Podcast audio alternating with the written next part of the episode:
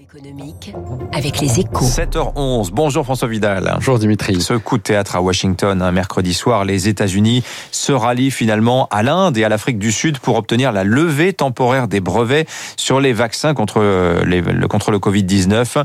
Euh, ce retournement est vraiment spectaculaire, François, mais ça ne règle pas forcément la question de la vaccination des pays pauvres. Hein. Mais sur ce sujet, euh, Dimitri, il faut effectivement se méfier des apparences. Hein. Contrairement à ce qu'on pourrait croire, la, la suspension des brevets ne garantirait pas des progrès rapides de la campagne vaccinale mondiale.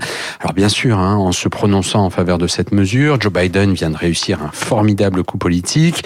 Il se place en sauveur de l'humanité et transforme les laboratoires pharmaceutiques, hostiles à cette idée, en arpagons accrochés à leur rente, alors même que les États leur ont versé des milliards pour développer leur vaccin.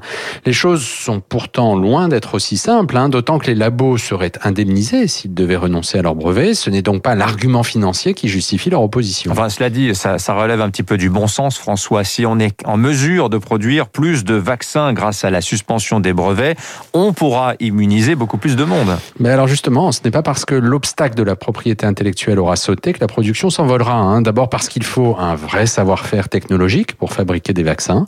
C'est bien pour cela d'ailleurs que personne n'a été en mesure jusqu'ici de produire celui de Moderna, hein, alors que la biotech a rendu public sa, sa séquence ARN. Ensuite, parce qu'il y a aujourd'hui une mondiale sur certains ingrédients nécessaires à la fabrication des sérums et elle ne va pas disparaître comme par enchantement. L'initiative américaine ressemble donc beaucoup à une fausse bonne idée, mais elle a tout de même un mérite, celui de remettre les pays pauvres au centre du jeu.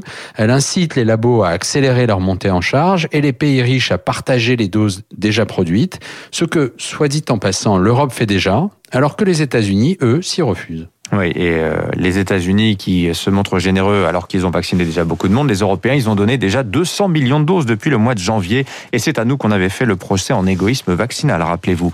Merci François Vidal des Échos. La bataille des brevets, justement, est à la une de votre journal, Les Échos, ce matin. Il est 7h13.